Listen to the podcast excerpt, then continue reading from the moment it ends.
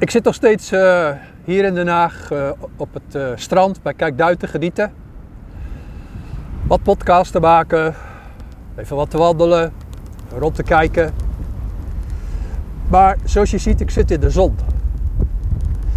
En ik wil je gewoon een beetje aan het denken zetten, inspireren. Ik denk eventjes aan een batterij. Hoeveel uren zou een batterij werken? Welke mensen hebben uh, aan, die, aan het vervaardigen van die batterij gewerkt? En nou wil ik dus de vergelijking maken met de zon, onze zon.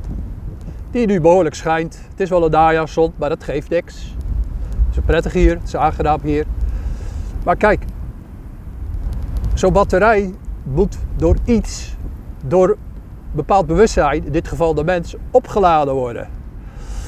Maar hoe zit dat dan volgens jou met onze zon? Onze zon brandt, schijnt continu. En niet eens duizenden jaren, maar miljoenen jaren. Al een paar miljard jaren. En dat zal hij ook zeker nog wel een paar miljard jaren gaan doen. Wat ik probeer te zeggen, probeer aan te halen, wat voor energie, wat voor kracht, wat voor bewustzijn moet achter die zon zitten?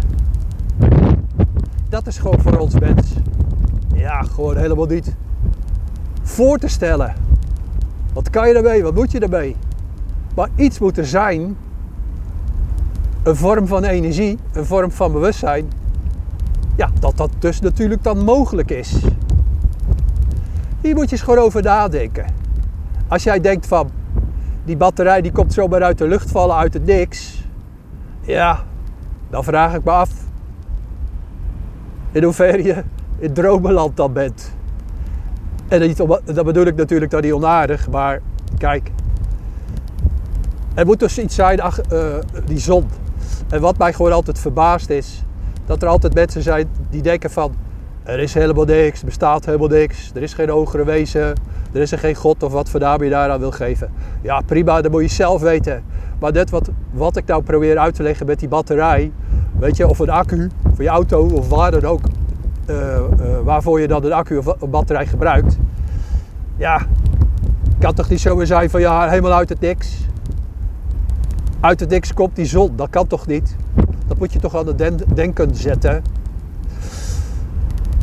Voor mij als helderziende zie ik gewoon op de achtergrond natuurlijk het licht van het strand, van de zee, van het water, de aura bedoel ik. Maar een zon of een maan heeft ook gewoon een aura.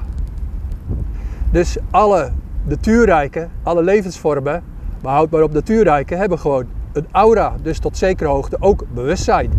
Alles is aan het groeien, alles is aan het evolueren. Denk hier eens gewoon eens rustig over na, hoe jij daarnaar kijkt.